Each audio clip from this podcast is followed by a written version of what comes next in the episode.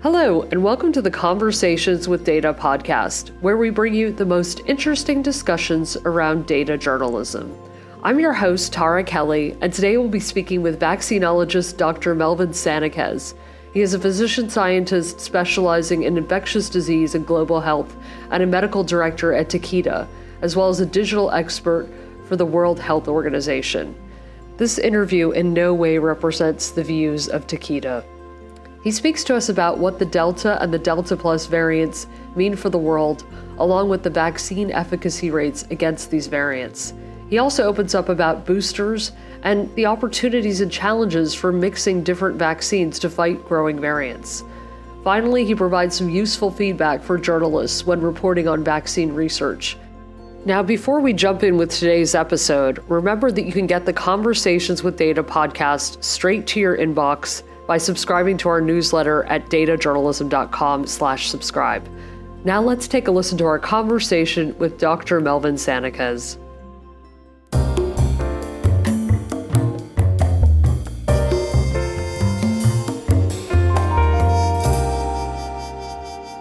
Melvin Sanicas, welcome back to Conversations with Data. Hi, Tara. Glad to be back let's start out with you know what this delta variant is.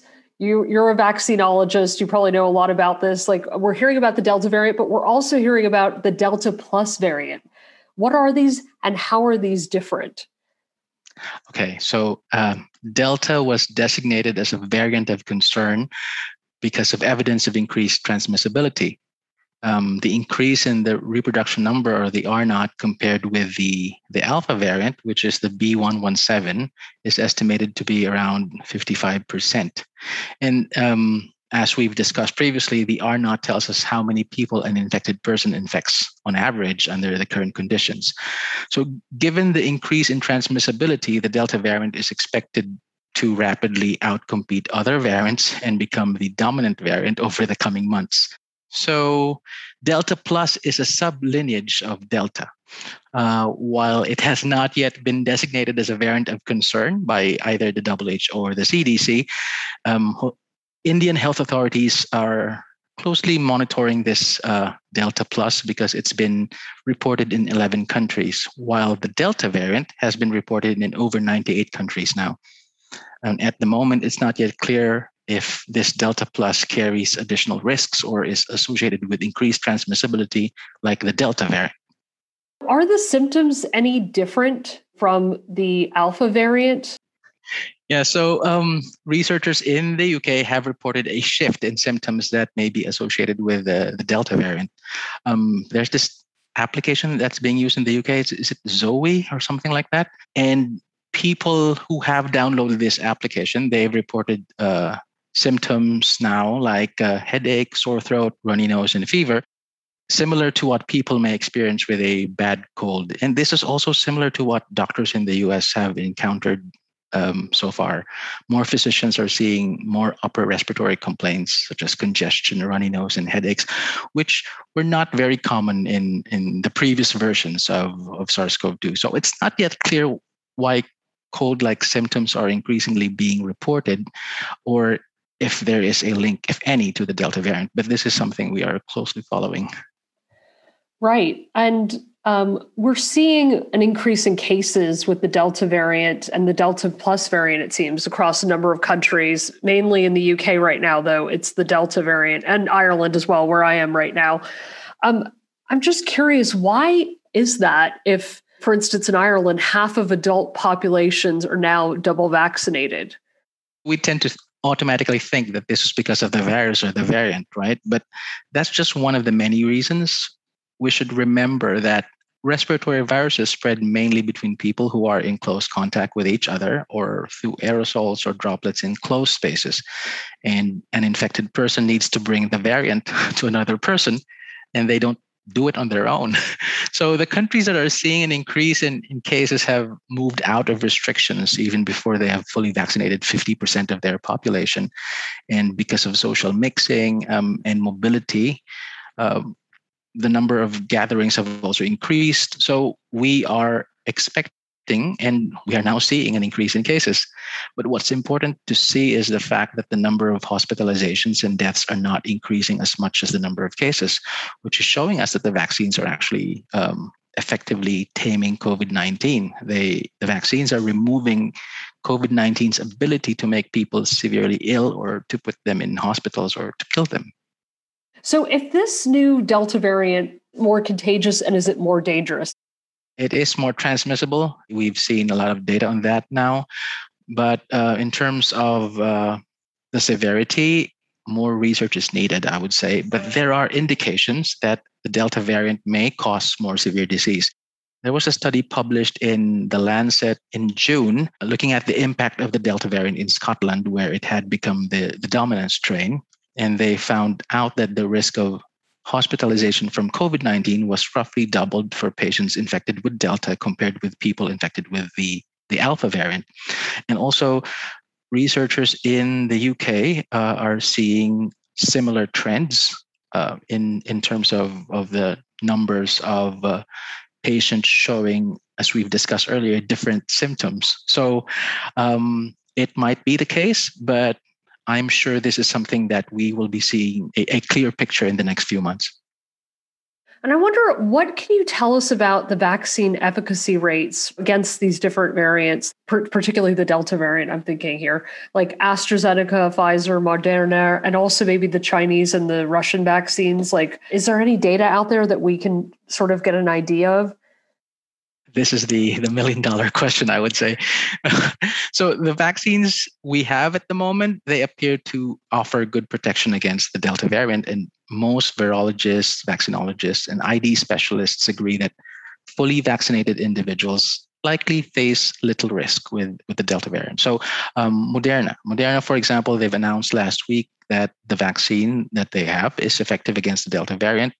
Um, Similarly, promising results have been found with both the Pfizer BioNTech and the AstraZeneca vaccine. In fact, an analysis released uh, in June by the Public Health England found that two doses of uh, the Pfizer vaccine uh, were 96% effective against hospitalization from the Delta variant, and two doses of the AstraZeneca vaccine were 92% effective. Um, and a previous analysis from the PHE also found that a single vaccine dose was less effective against symptomatic illness. So basically, the message here is that two doses are, are needed. In, in Israel, where 57% now of the population is fully vaccinated, a recent spike in COVID 19 cases was reported with the Delta variant, um, including infections among vaccinated individuals. But this did not mirror an increase in hospitalizations and deaths. So this is something that's important, right? As for Sinovac, um, the vaccine still offers protection since none of those vaccinated in the, the Guangdong province, where the first cases of the Delta variant were reported, none of those who were vaccinated developed severe symptoms. And all those severe cases in Guangdong were from unvaccinated people. So that's also a good thing. Um, Sputnik V, they released a press release um, last week saying that the vaccine is 90% effective against Delta. And this is slightly lower than the reported vaccine efficacy against the original version of SARS CoV 2. So, the, the, the high level message I would say is that vaccines work, two doses work better than one. And the more people who get vaccinated, the better for everyone. Um, though there's likely not, not much cause for worry among people who are fully vaccinated. Outbreaks can happen in places with low vaccination rates. And at the moment, most countries in the world have very low vaccination rates. In terms of the naming of these variants, I noticed how at one point in the year we were saying the UK variant, the Brazilian variant, the one in California, the, the Indian variant, and then suddenly it, everything became Delta. So, talk to us about how that happened and, and how the Greek alphabet kind of came in uh, to sort of name and identify these different variants? So, so this was announced by the WHO in May. Um, they recommended using Greek letters to refer to variants.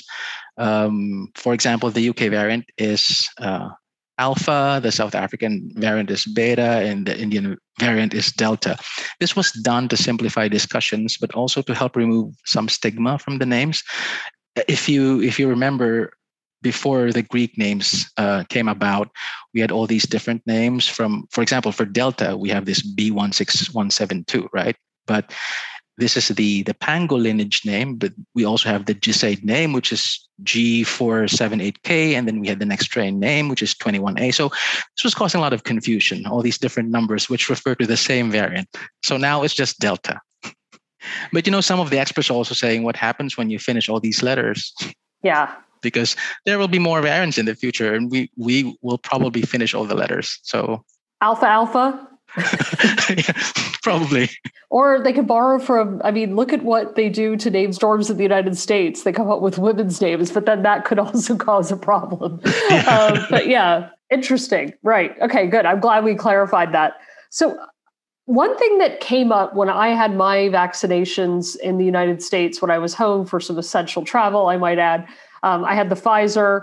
And when I received the second shot, uh, the woman told me, that they were going to get in touch with me about a booster. Explain to us what boosters are and why they matter and how you actually adapt these like to fit the current variant. Mm. So, vaccines protect us from dangerous pathogens. And once you have had your shot for a particular disease, you might think that you, you're always safe from it, but that's not necessarily the case. For some diseases, you need another shot to build strong immunity. And for others, your protection wears over time. And some viruses change or mutate, like the flu, over time, making your vaccine less effective. For most vaccinations, you need an extra dose of the vaccine known as a booster to help your immune system remember the pathogen. For COVID, we still do not know whether we need booster shots, but it is possible that the, the elderly or the immunocompromised um, people with comorbidities um, may need boosters in the future. Okay, so people with immune responses that are not necessarily up to scratch, so to speak. Yes, it, it is possible. Um, but if the virus changed further, that totally um, makes the, the vaccines useless, then we might all need boosters, but we're not yet at that point. The concept of boosters, though, I mean, that is something that's done for other vaccines too, right? Yeah, uh, it is uh, done for other vaccines. Uh, for tetanus, for example, you do that every 10 years. Um, and and for, for flu, basically what we're getting every year is some kind of a booster for the new strains that are circulating. Now, the UK is expected to start rolling out their booster shots, they said in September. And I'm just curious, like, how easy are these to make? And are there ethical concerns around this? Shouldn't we be focusing on shipping vaccines and, and making vaccines for poorer countries that haven't been vaccinated yet. I'm thinking Uganda, where people are, the country is being decimated by this. Yeah, I read about that too. Um, the health secretary of the UK, Sajid Javid, um, he he mentioned that the government is planning booster shots to ensure vulnerable people will be protected during the, the northern hemisphere winter season. Um, but he also said that the advice was subject to change as more information became available about the ongoing efficacy of the vaccines. Definitely, there is some ethical component to this because the question is um, should we be giving booster doses to people in rich countries when most people in poorer countries have not even received their first dose? So yeah i, I, agree with you um, because the longer the virus is allowed to continue in a context of all these patchy immunity, where some countries have high level vaccination rates, where other countries have like 1% vaccination coverage, there is a greater chance of mutations in these countries that could potentially make the vaccines we have less effective or even ineffective. It really um, brings it home. Like when I was in the United States, as I mentioned uh, in April and May, I found it very infuriating um, sitting next to people on a plane or meeting people for friends, you know, outside and and then not wanting to get vaccinated. It's really shocking this inequity that we have with vaccines. What countries do you think, in your opinion, are going to get vaccinated last? And what are some of the things that are holding them back? So, so these are the countries in, in the global south that you mentioned, um, especially the countries that are don't have the infrastructure or are still building the infrastructure of vaccination. So these are the countries that um, will not get the doses as soon as possible. Right. And what about vaccinating children? So the Pfizer BioNTech mRNA vaccine was the first COVID vaccine approved for children aged 12 to 15 years of age in the US, EU, and many other countries. Moderna and Sinovac, they're not yet approved, but they also have some data.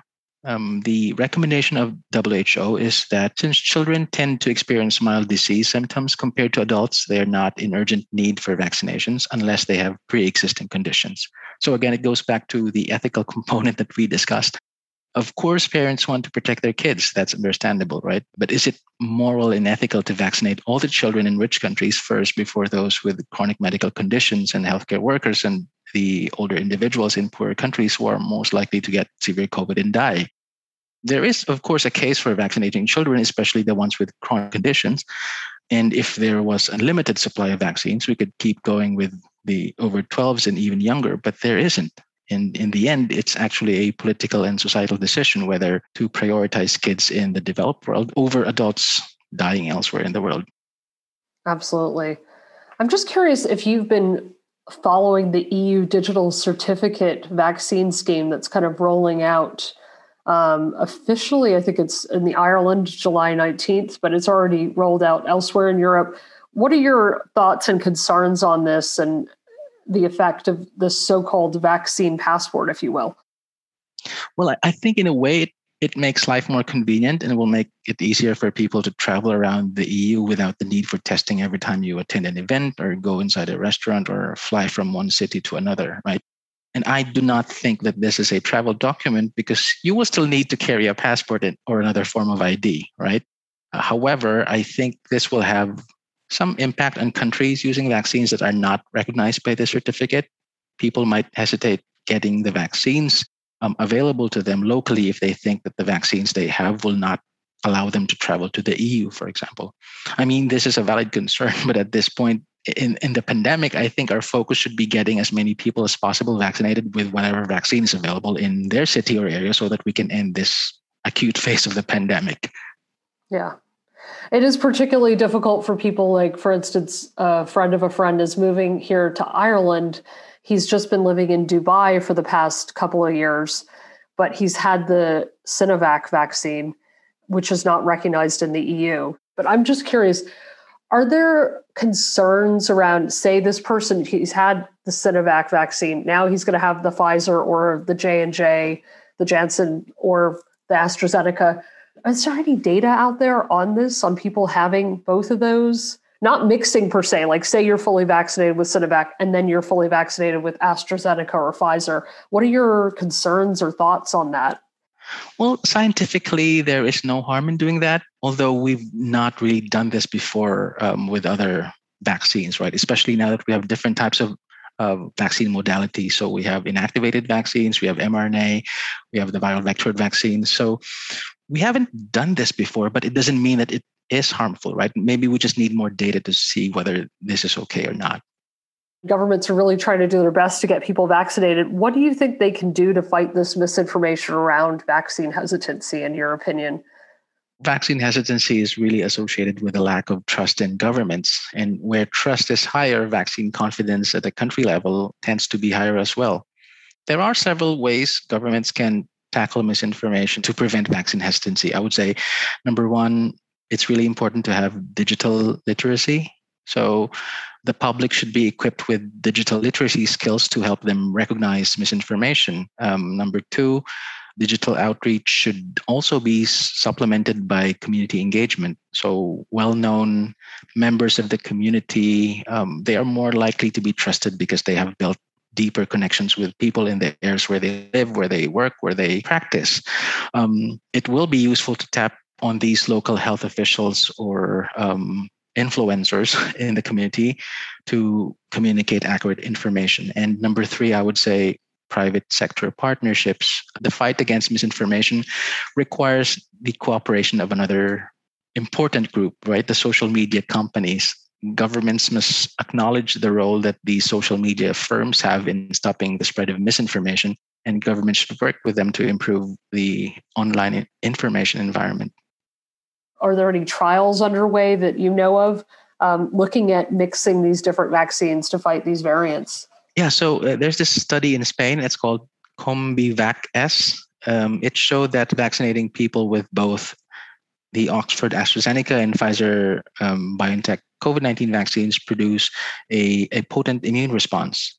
Um, a similar study in the UK, it's called uh, COMCOV, which I think stands for combining COVID vaccines or something like that. They, they analyzed combinations of the same two vaccines and, and they found that people in the mix and match groups had higher immune responses, but also experienced higher rates of common vaccine related side effects, such as fever. Um, if you compare these uh, people to those who received two doses of the same vaccine. And, and so, really, giving people first and second doses of different vaccines makes sense, but we do not know what will happen if people need a third dose to prolong immunity. Um, will it work as well? We, we're not sure. But this is already being done in, in many countries. And in Germany, um, in fact, Chancellor Angela Merkel took Moderna after um, AstraZeneca as the first dose. So I think this is now more um, accepted because we have some scientific data to show that this is okay. Right, and and you think more data will be underway and more more studies looking at this? It's especially with the, the different uh, kinds of vaccines being mixed because at the moment we we are seeing um, AstraZeneca and Pfizer, AstraZeneca and Moderna, and the other way around. But we haven't seen, for example, AstraZeneca and Sputnik, or um, Sinovac and Pfizer, or something like that. I- am sure we will be seeing more data on these different mixes in the next couple of months. Mm-hmm. And also, I imagine the length of time between these vaccines, the first and second doses, is something else that is being looked at. Yeah, um, they they they typically also look at the different um, intervals, whether it's four weeks or five weeks or eight weeks. Um, and previous studies have shown that for the same type of vaccines, if you increase the interval, um, typically you get a better immune response. We might see this as well in the mix and match. Right, absolutely. But you're you're concerned maybe about the booster and what that would mean if, if there was to be a booster. Yeah, and and, and the, the third dose if you need a third dose, what would that be? Right. Okay. And also, I'm wondering how long are these vaccines effective for? Do we have any data on that? Yeah, so I think um, now we can say a year at least because a lot of the patients, especially with the Moderna and the Pfizer vaccines that started their trials earlier last year around June or July, we are now in June and July, a year from from that, right? And we are still seeing that these patients are still protected against COVID. So we can safely say a year. And typically for newer vaccines, you follow these people up, and then you can tell definitely after, let's say, 24 months, you say that, oh, this vaccine is good for 24 months. And then typically you do a modeling with the antibodies and you can predict how long that will be. But at the moment, we can safely say a year. So, how many vaccines have been made worldwide? Do we know yet how many we, we have and how many we need? Number of vaccines. Um, the, the last time I checked, there are around 11 or 12 different vaccines. And of these different vaccines, uh, seven of them have been approved by the WHO and some of them have not submitted for, for review and approval. Um, and uh, the last time I checked, which was just a few hours ago, I think 3.2 billion doses of vaccines have been administered globally, and 35 million doses are given each day. But again, I have to say this again that only 1% of the people in low income countries have received at least one dose. This is compared to different countries, which have already vaccinated more than half of their population with two doses. And what is the World Health Organization doing on this? We have COVAX facility, which is a mechanism that's supposed to help make this vaccine inequity not happen. And they're trying their best but um, it's not up to them right? Because if the the rich countries will not cooperate well they are now but if in the past they they they really didn't. Um, and that's why we are in this situation at the moment. But hopefully now that the us has pledged to donate millions of doses and the other countries have done as well and i think all of the g7 countries have pledged to donate many doses it is possible that the, the speed of vaccination in the global south will will accelerate in the next couple of months what can journalists do to report accurately on the on the situation with the vaccine rollout? What are, what are some of the blunders and mishaps you've been seeing? So the one thing that I've been seeing a lot lately is uh, the kind of reporting which says, um, "Oh, 28 doctors uh, fully vaccinated in Indonesia dead," you know, something like that, or um, I, I, saw another article saying countries using Chinese vaccines um, continue to see cases of COVID. But these things are actually really a misrepresentation of what's happening, right? For example, you're saying that countries using COVID, Chinese COVID vaccines have cases, but you see COVID cases as well in the US and in Israel and in, in the UK that are not using Chinese vaccines, right? And the other one saying that 20 plus Indonesian doctors fully vaccinated dead. But this is 20 doctors. What is the denominator, right? The denominator is like 118,000. So if you really calculate, this is expected. You don't protect everyone from COVID anyway, right? We never said that COVID vaccines protect 100% against infection. And, and then once a person is infected, there are other things involved, right? Um, is this person healthy? Does this person have chronic medical conditions. That's one part. And then you have um, the other component of the healthcare system. So if a person, if this person is infected and had serious disease, does this person have access to a good healthcare system or um, is this person a doctor in a small town where he has no choice but to just work 72 hours straight? You know things like this. But these things are not presented clearly or if they are presented they're just like at the end of five paragraphs and people don't read up to the fifth paragraph right? The the message that they get is just ah chinese vaccines don't work because countries that are using chinese vaccines continue to see cases. Or countries that are using um, russian vaccines are seeing doctors dying so this is for me the, the biggest blunder that's happening in, in COVID vaccine reporting in the last few weeks. Absolutely. Um, and maybe it's better to not say the Chinese vaccine like I did earlier. It's better to say Sinovac or the Sputnik. Um, so we're not labeling things in a way like we were before. The UK variant, the Brazilian variant. Yeah, yeah, it's, it's similar to the variant in the vaccines. I mean, I, I, I guess it's it's okay to call it the Chinese vaccine because it's a Chinese vaccine, right? But then again, it's not just reporting that, it's all the other political undertones that come with the message in the headlines. And it, it capitalizes on the fear that's already there around in the United States, at least, the Chinese, the Russians, and it contributes to that. Exactly. And you, you don't see a report saying, oh, um, European vaccine used in so and so country, um, and there are still COVID cases. You don't see that. Yeah, no, no, no. That and that, that's a fair point that we all need to be aware of. Um, and eh, are there any other things that you've noticed lately? Journalists maybe not following the latest research in the Lancet, or no, I, I think for the most part, journalists are keeping themselves up to date with whatever is out there and and it is also good not to report on preprints because preprints are, are useful, but they could change. So I, I remember in, in the last year, um, a lot of journalists were reporting preprints like they were real publication that has been peer reviewed. And I think now I don't see that a lot, which is a good thing. And finally, I'm I'm just curious, are we going to see more pandemics after this in your opinion? So, so I, I, I can safely say, Tara, that it's not a question of if, but a question of when. Uh, a pandemic will happen again.